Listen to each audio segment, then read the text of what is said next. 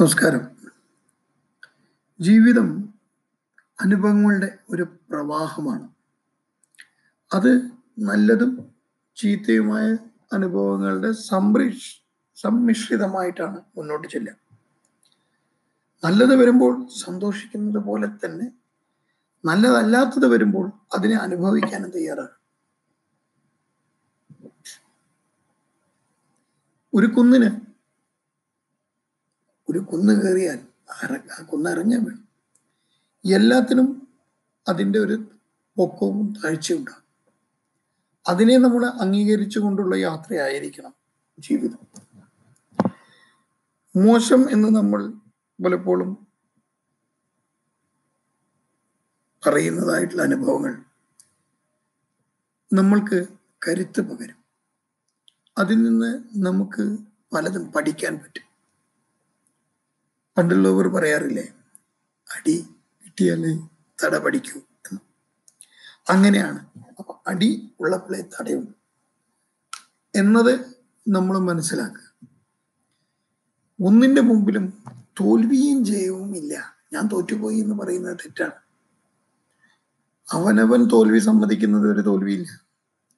വീണവൻ എഴുന്നേൽക്കണം. എഴുങ്ങി നിൽക്കാത്ത ഒരു ഘട്ടം മരിച്ചാൽ മാത്രമേ ആകാൻ പാടൂ എന്നായിരിക്കണം നമ്മുടെ ചിന്ത. അങ്ങനെ നമ്മൾ തിട്ടപ്പെടുത്തിയായിരിക്കണം മുന്നോട്ടുള്ള നീക്കം.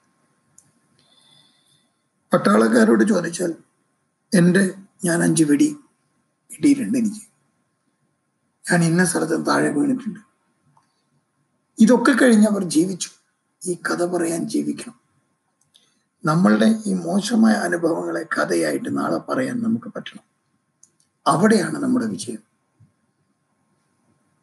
നമ്മൾ ഇംഗ്ലീഷിൽ പറയുന്ന ബാറ്റിൽ സ്കാർഡ് യുദ്ധത്തിൽ നിന്നുണ്ടായ മുറിവുകൾ. അതുകൊണ്ടുണ്ടായ കലകൾ യുദ്ധക്കലകളാണ് യുദ്ധത്തിന് പോയതിന്റെ തെളിവ്.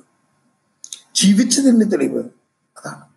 സുഖത്തിൽ മാത്രം ജീവിച്ച ഒരാൾ ഉണ്ടാകാൻ വഴിയില്ല. അങ്ങനെ ഉണ്ടാകുകയില്ല. നല്ല ഇത് രണ്ടും ഉണ്ടാകും. പക്ഷേ നിങ്ങളെ കാണുന്ന ദുഃഖമില്ലാത്ത ആളെന്ന് പറയുന്ന ആൾ ദുഃഖത്തിലും ദുഃഖം എന്ന് ഏറ്റെടുക്കാതെ അത് ഒരു പഠനത്തിന്റെ ഭാഗമായിട്ട് അതിനെ ഏറ്റെടുത്ത് ജീവിതം പഠിപ്പിക്കുന്ന ഒരു അധ്യായ അധ്യയന വിഷയമായിട്ട് അതിനെടുത്ത് അതിൽ നിന്ന് ഒരു ഗുണപാഠം ഉൾക്കൊണ്ട് മുന്നോട്ട് ചെല്ലാൻ അത് എല്ലാവരും തീരുമാനിക്കണം. ഇന്ന് കോവിഡ് ഭൂമിയെ ബാധിച്ചു. എന്താ ഇനി ചെയ്യുക പ്രകൃതി. ഈ കോവിഡ് വരുമെന്ന് നമ്മൾ അറിഞ്ഞു. ഇല്ലല്ലോ. ഇനി കോവിഡ് പോകുന്നത് നിങ്ങൾ അറിയില്ല. അത് കഴിഞ്ഞ് ഇങ്ങനെ നീങ്ങിപ്പോ ഭൂകമ്പങ്ങൾ വരും സുനാമി വരും. ഈ പ്രശ്നങ്ങൾ വരുമ്പോൾ നമ്മൾക്ക് എന്റെ കുട്ടിക്കാലത്ത് എന്റെ അച്ഛൻ ഒരു ഭയങ്കര രസകരമായ കാര്യം പറഞ്ഞു.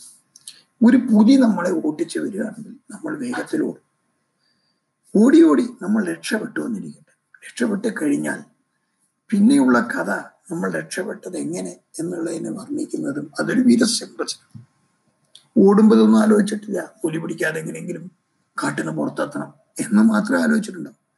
പക്ഷെ എത്തിക്കഴിഞ്ഞാൽ നമ്മുടെ മട്ടും ഭാവമൊക്കെ അങ്ങോട്ട് മാറും. നമ്മളെന്തോ വലിയ കാര്യം സംഭവിച്ചു സാധിച്ചു എന്നുള്ള രീതി അതുമാതിരിയാണ് ഓരോ അനുഭവവും തിക്തമായിരിക്കാം മോശമായിരിക്കാം എന്നൊക്കെ നമുക്ക് തോന്നും. എന്നാൽ അങ്ങനെയല്ല. അത് നിങ്ങളെ ജീവിതത്തിൽ മുന്നോട്ട് ശക്തപ്പെടുത്തുകയാണ് ചെയ്യുന്നത്. ആ ശക്തി ആർജിച്ചുകൊണ്ടായിരിക്കണം നമ്മൾ മുന്നോട്ട് പോകേണ്ടത്. മനസ്സിലായോ?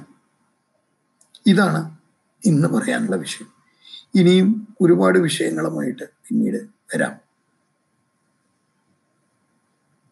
നമസ്കാരം.